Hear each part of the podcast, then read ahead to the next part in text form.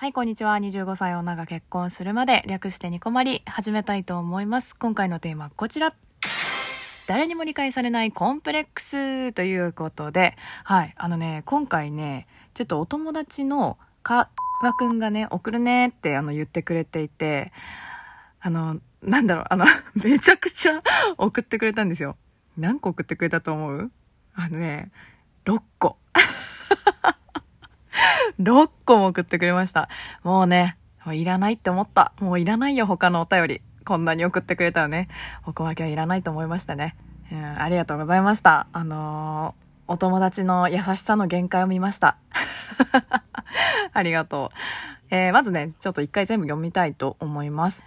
えー、小吉送ってなかったよ、ごめんよ、ということで全然、あの、大丈夫だからね、ありがとうございました、本当に。えーコンプレックスいっぱいあるのよ。えー、1番。小学生の頃、鼻の穴がでかいと女の子に言われ、ガーンってなりました。今では鼻が高めだから比較的目立ってただけだと思いたい。えー、丸に、国語の時間に起立して音読するのが超苦手だし嫌だった。めちゃくちゃ緊張してスラスラ読めなかった。えー、丸3、えー顔の形が丸くない。後頭部がデコボコしてるから触られるのが恥ずかしい。ほうほう。丸4番。えー背中の中央に手を伸ばすと、えー肩甲骨が異常なほどえぐり上がる。めっちゃツナみたいなの生えるよ。これみんな一緒ということで、あの、これね、めっちゃツナみたいなの生えるよって書いてあるんで、ツナってどういうことだろうと思って、あの、ご本人にね、確認したんですけど、角みたいなのが生えるということで、間違えちゃったってことでした。ツナ、ツナじゃなくて角、だから角みたいなのが生えるよっていうことだね。うんうん。はい。続きまして5番。えまつげが長めなので、瞬きでメガネに傷がつく。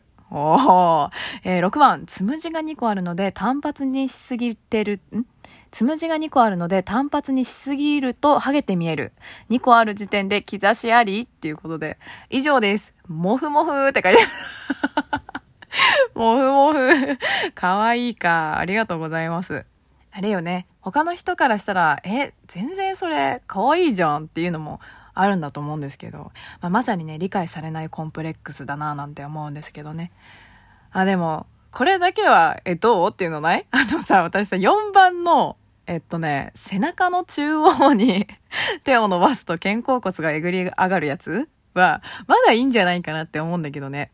まあ気になるは気になると思うけど。あの、やらないと見えられないものじゃないですか。まあだから、まあ、気になるものではあるけど、まあ、見せるものではないから、まあまだね、いいかなと思うんだけど、いやでもね、他はね、結構ね、小学生の時に異性に言われたってやつとかね、えっと、なんだっけ、鼻の穴がでかいって言われたやつね。いやでも小学生とかってさ、めっちゃやっぱ異性が気になり始める時期じゃないですか。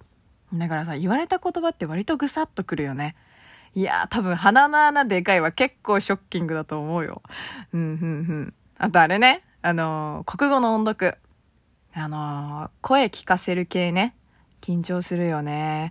なんかさ、スラスラ、なんだろう、学生時代の時って、スラスラ読めるのがかっこいいイコール、こう、スラスラ読めないのがかっこ悪いかもとかって思っちゃうもんね。うん。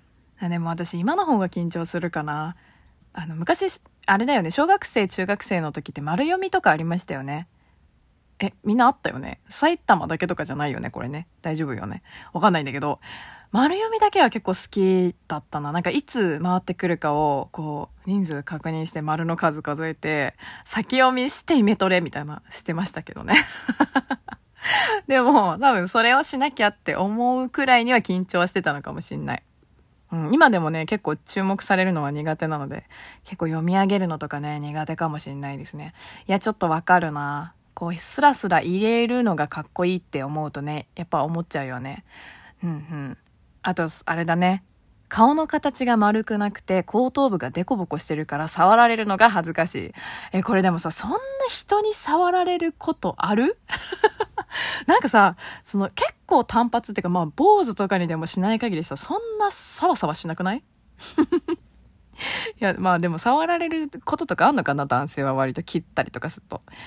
えー、まあ、触られてびっくりされるのが嫌っていうのはあるかもね。え、めっちゃデコボコしてないみたいな、あるのかな？まあそういう、あの、リアクションがちょっと恥ずかしかったりするのかしら。なるほどね。あと、まつげか。何番？まつげ ?5 番かな ?5 番まつげ。ふーん、これ、これさ、あの 瞬きでメガネに傷がつくレベルのまつげってすごすぎじゃない？めちゃくちゃ鋭利じゃない？いや、さすがにそれは嘘なんじゃない？え、さすがにそれは嘘でしょうって思っちゃうけど、え、これ本当なのかな？見てみたいな。あの、もしね、画像があったら送ってください。ぜひ。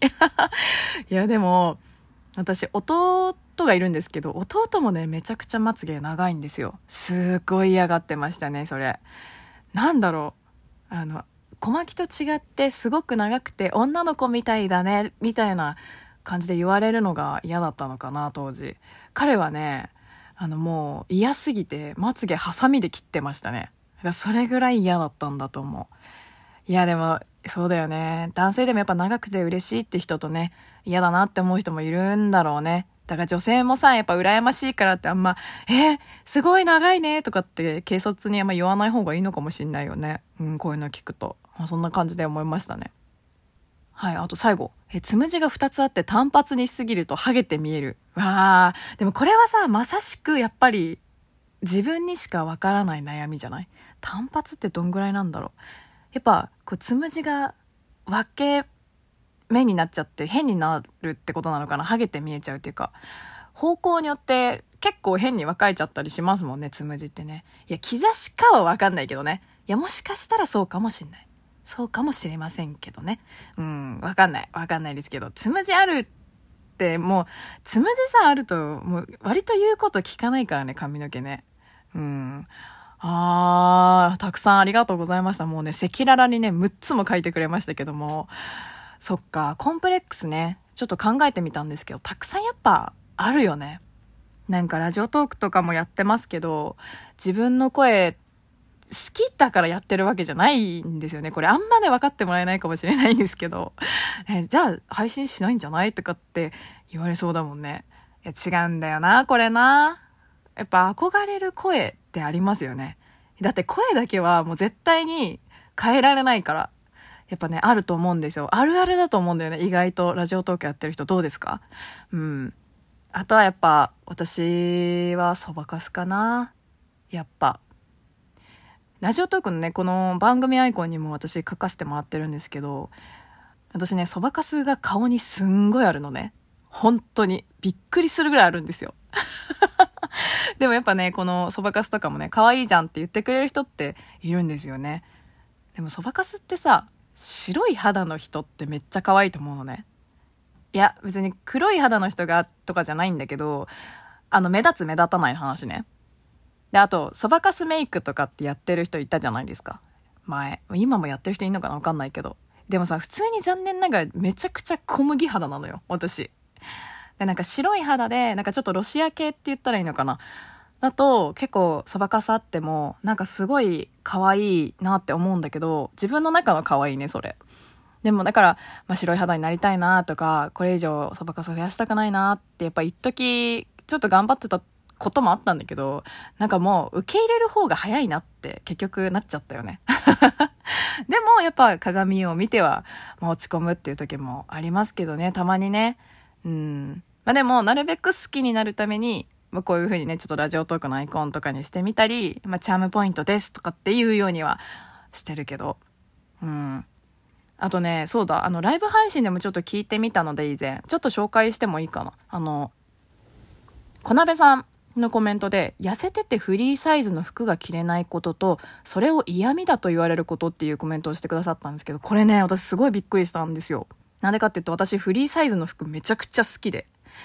あの、完全に私痩せ型ではないので、そのフリーサイズっていうのがあると、M か L で迷わなくていいから、とりあえず着てみるかってなるからすごい嬉しいんだよね。だからフリーサイズで大変って思う人いるんだってびっくりしたね。